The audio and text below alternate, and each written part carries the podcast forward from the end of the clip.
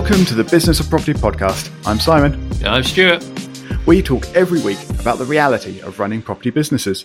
Stuart runs a portfolio of co living properties with a six figure turnover. And Simon owns Buy to Lets and created PaTMa, a leading portfolio management software system and a source of property market insights. Our quick ask as we start this week is for you to pop into the show notes and find the link to our mailing list and sign up to become part of our BOP email tribe, and we will send you some interesting emails. Now, moving quickly on, Stuart has been a student landlord for 10 years or so.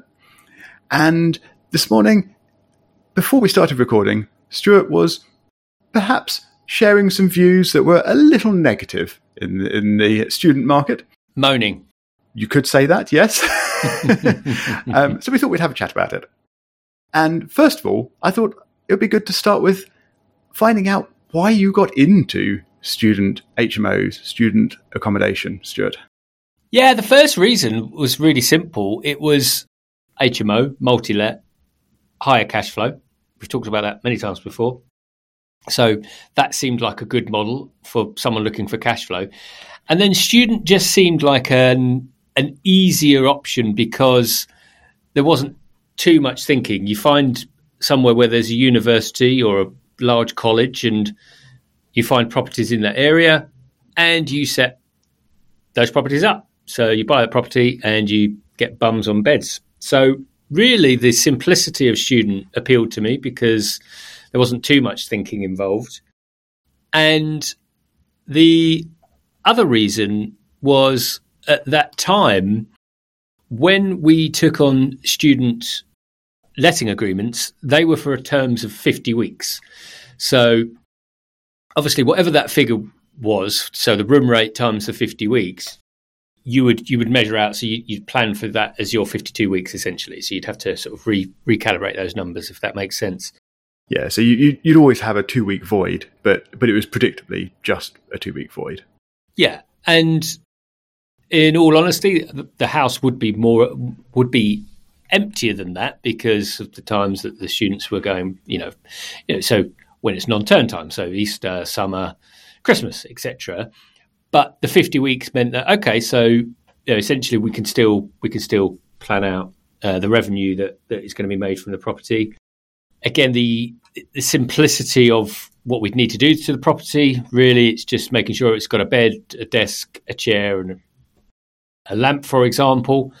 And really, that was all the thinking that needed to be done. And clearly, you would have agents in university towns, areas that would specialize in student. And again, that appealed to me because I always think that people that specialize in an area have greater knowledge and can help it fill. So, those are really, in a very succinct way, what attracted me to student and why my first HMOs were student properties. Yeah, I, I know from my, my, my grandfather actually used to run student HMOs in Brighton, and and once he'd sort of, I mean, he did this for many many years, and and in the end, he he'd really got it down to an art, and he knew exactly how to set up the house, how to to convert it from uh, what uh, originally a, a, dwelling house into a, an HMO, and for prepare it for students what they were looking for, what they needed. He knew where to put up signs in the, the notice boards in the university and things to get more applicants than he, he needed, and then sort of pick and choose the, the tenants he wanted. And and yeah, as you say, it was just a a really reliable, predictable model that that worked well for, for him at least, and perhaps for you. So tell us, how, how did it work at the beginning? Did, did it go as planned? Pretty much, yeah. It's, it's it was quite straightforward that we'd find properties. So the first one was an ex-student property. So most of the properties I've bought, if not all, in the area, were existing HMO properties, so house of multiple occupation properties. So the first one I ever bought that was an existing student property. So interestingly, the agent that came and had a look at the house with me said, "Don't get that one. It's at the bottom of a hill which means students had to walk up it to get to university. They don't like hills, even though it was still maximum 10 minute walk to the university. But I just liked the property. It had curb appeal and went against the agent because I just thought it's a really nice property. And if worst comes to the worst, I'm sure I can do other things with it. It's been rented to students for almost 10 years now, and touch wood, it hasn't not let for a term. So uh, it's just a little sidebar there to let people know yes, you need to speak to professionals, get their advice, but always go with what your gut feel tells you. So that first one went really well. Second one, now this is quite interesting. So the second one was a student property for some time until COVID. And after COVID, I decided to convert it and actually spend more money on it. So uh, the short answer is probably for the first five years, the student properties ran as expected. Then we started to hit some some challenges. Okay, so perhaps we should should get into the bad, having having done some of the good. I, I don't know if you want to say sort of how how things went bad, or just what's bad now. Where, where would you like to go, Stuart? Well, I'm going to start with my biggest gripe, which is what you know, and Simon was being very polite as we hit the record button. But what I was quite literally moaning about this morning was just planning the cash flow for student properties is a frigging nightmare because you only get paid three times a year.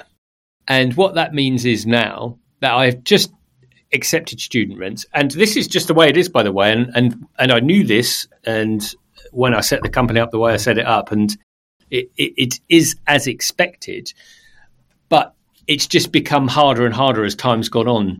And the issue is, for example, so we get paid the the last term student rents in May. And by the way, I'm not asking anyone to uh, shed a tear on this. It's just just the way it is, and, and what we're talking about. But the next student rents won't be due in until early October.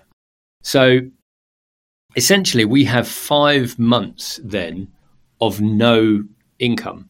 Now, of course, what you immediately say is, "Well, Stuart, surely you just you just take that terms payments and you spread it or amortize it if we want to use accounting terms, but you you know you spread it over that five months and it and it's fine. But as we all know, and as we've talked about with Simon on his investment recently, costs are always higher than you think they're going to be, and things take longer. So you know we've had quite a few problems. So so the the funds in the bank, and also when when there is money in the bank, it tends to get spent. That's that's the challenge. So typically, those funds won't last five months. And then the next payment is in October. And then you've got October, November, December. And then the next payment is usually around sort of January time and then May. So the first problem is cash flow and managing the cash flow. And I, and I say this in you know my experience now in business as well as property is that that is the number one problem anyway. So if you've then got a model which only pays you three times a year, you've got to be really careful about how you're spending the business's money and yeah essentially managing that so that you know over this barren period of 5 months that you're going to have enough cash in the bank by you know come the end of September which is still a challenge for me several several years on so is it just just the one one bad thing of cash flow or have you, you got any more you want to throw, throw well, on the pile the the second one isn't isn't a huge one, but does happen, which is higher maintenance because students are students. And but you know, without arguing against it already, I say I've got two two different tenant profiles, and I wouldn't say it's hugely different, but and I would I would counter that one and suggest that you may have to maintain things a bit more often, maybe, but you're maintaining them to probably a slightly lower standard. And, and actually, this might feed into some of our later discussions, but but certainly traditionally, I think students have been willing to accept a simpler property, at least, even if not sort of lower standard in other ways. Well, I think that brings us on to the. I think that brings us on to the final point, which is competition is the highest it's ever been in Studentsville.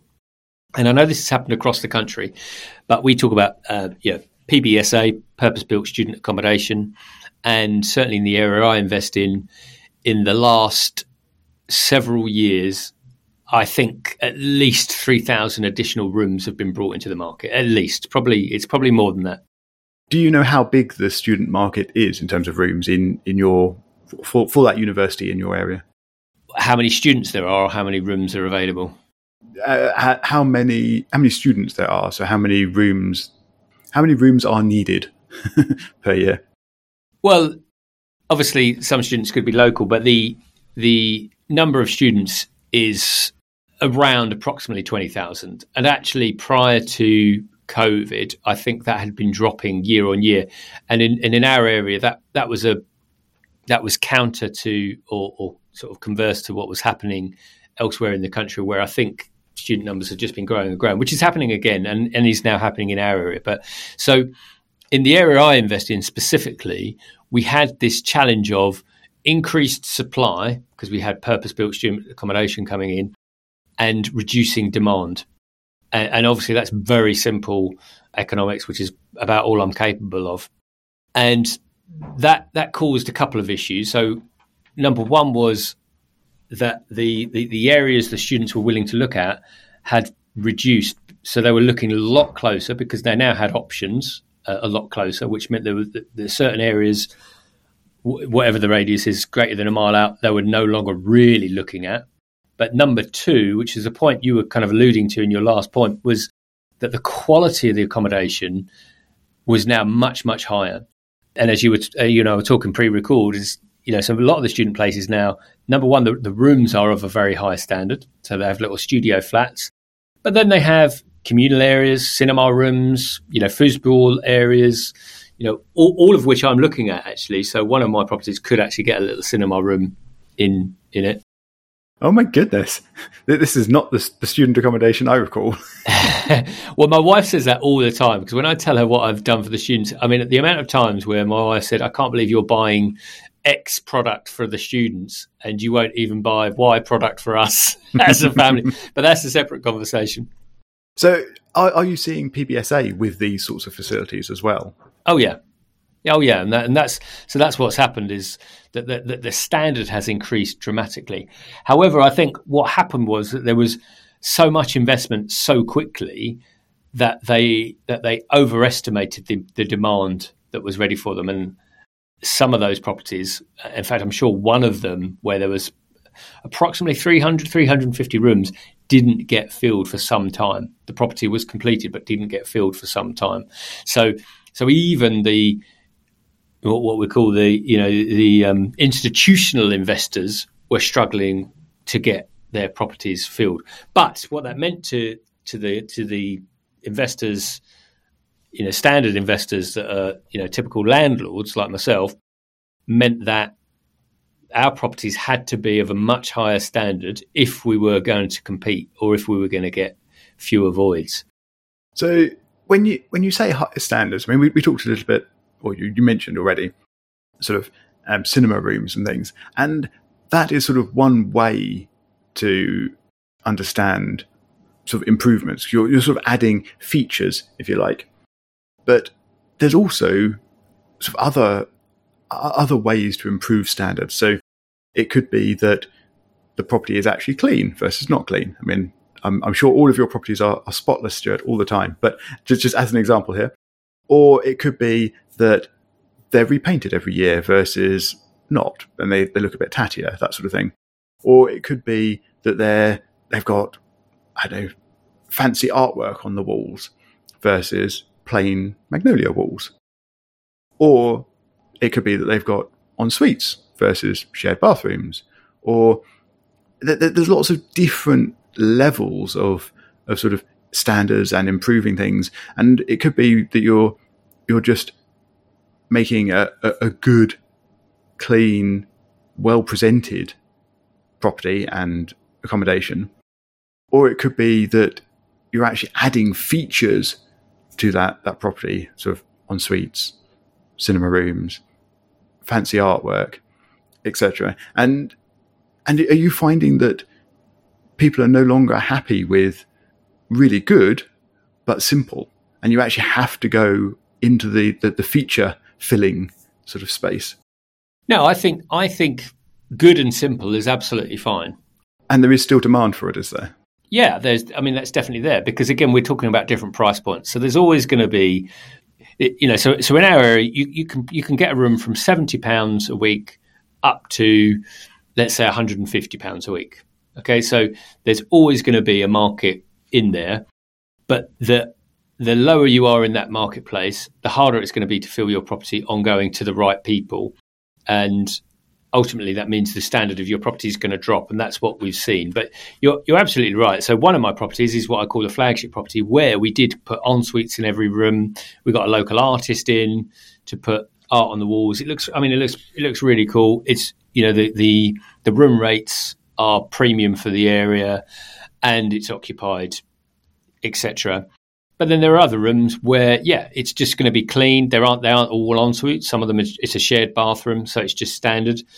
But what happened in the area was that if you were further out, you could no longer get away with, you know, the old sofa, the magnolia walls, the tatty kitchen, and, and so on. It needed to be just tidied up. Otherwise, you were going to get to the bottom. And actually, I experienced this personally myself, which was what. So the property that I did do up in the end, the we, we did a very basic refurb. So we did put a new kitchen in and so on.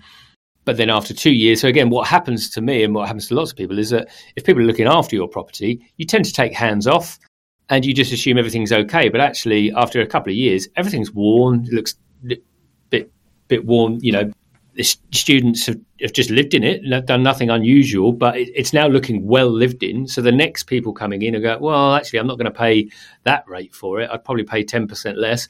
And that's what happened. So people paid less, and the people that are paying less are generally, you know, less inclined to look after the property. And, you know, that's the vicious cycle that we got into. And then you need even more maintenance spend to, to look after the property, even though you've got less income because yeah. you're, at that end of the market. Yeah. And then you're facing this kind of catch 22, which is either you, you take people out of the property to do the work that you really need to do and then stop some of that income, or you just let it run down and, and, until it's it's not a viable property. And so essentially we had to do that. But the final problem that I actually haven't touched on is probably right up there with the biggest problems is utilities. Now, because in, in our area, and it's not the same in all areas, but I imagine it's in a lot of university towns, is that the model is all bills included. And that model started whenever it started 20 years ago. And in fact, some of the agents I worked with even ran some tests because I said, you know, we, we, we couldn't stomach in the last couple of years, we couldn't stomach those utilities. But we ran a little test, and essentially, students aren't willing to go back to bills not included. And to be honest, why would they? If you if you know I've got if you've got a fixed rate now, we've talked about this before. We've got caps and we can measure it and so on and so forth. So those things can be in place. But the cost of utilities now is a significant, a significant proportion of the cost base that comes out. And I, you know, off the top of my head, but it's it's you know gone through these numbers before. So you know those are the reasons where I would say student has become very very difficult. Yeah, and like I say, you're, you're paying those utility bills every single month. So even the students aren't there for May to September, but we'll be paying every. Uh, sorry, we're not getting revenue from May to September, and they won't be necessarily in the property in sort of July and August, but we'll still be paying those bills. Yeah, yeah, and and just to to make this this doom and gloom moaning episode e- even worse, I think there's a couple of things you've forgotten as well that, that you mentioned earlier, and one was that your rental period in your area, and this is going to be area specific again, has been reducing. So it used to be 50 weeks a year that you'd be able to let your properties for, but now it's dropped a bit. And then the the other one is that, of course, you have to look forwards to the future, and there are issues or concerns, perhaps I should say, around what might be changing in terms of the way tenancy agreements work and how that could affect students. And obviously, some some people are very concerned about the, the potential removal of Section 21, but I think with students particularly, it's more about the removal of fixed term tenancies at all, and that all tenancies would be would be assumed to be longer term. So, as you forgot those in your in your your remoan for the recording, um, do you think they're, they're lesser, or or or do they should they factor more into into thinking? I think they should factor into thinking, but obviously, if you're signing an agreement for 43 weeks as opposed to 50 weeks, then as a as an investor landlord, those numbers still have to work and, and, typically they would. But I do know landlords that do have agreements for 43 weeks. Now, most of mine if not all of them, are on 50. Some might be on 48, which is fine because we need that time anyway, because as we've talked about, you need to do maintenance. But I think it is still a concern. And obviously, the Section 21 removal, the fact that at the end of the contract, people can't just, might not just be able to go, means you have to consider that because what happens, you know, and you, you you raised this point in the past, a very good one. So what happens in July when one student says, actually, I'm just going to hang around for a few months when we've got another intake that are due in September. I, I personally think there's going to be ways around it. I, I don't think that's going to be a big issue. I know some people might really worry about it, but I just I think it's going to be minimal because I don't know many students that just want to hang around a university just for fun.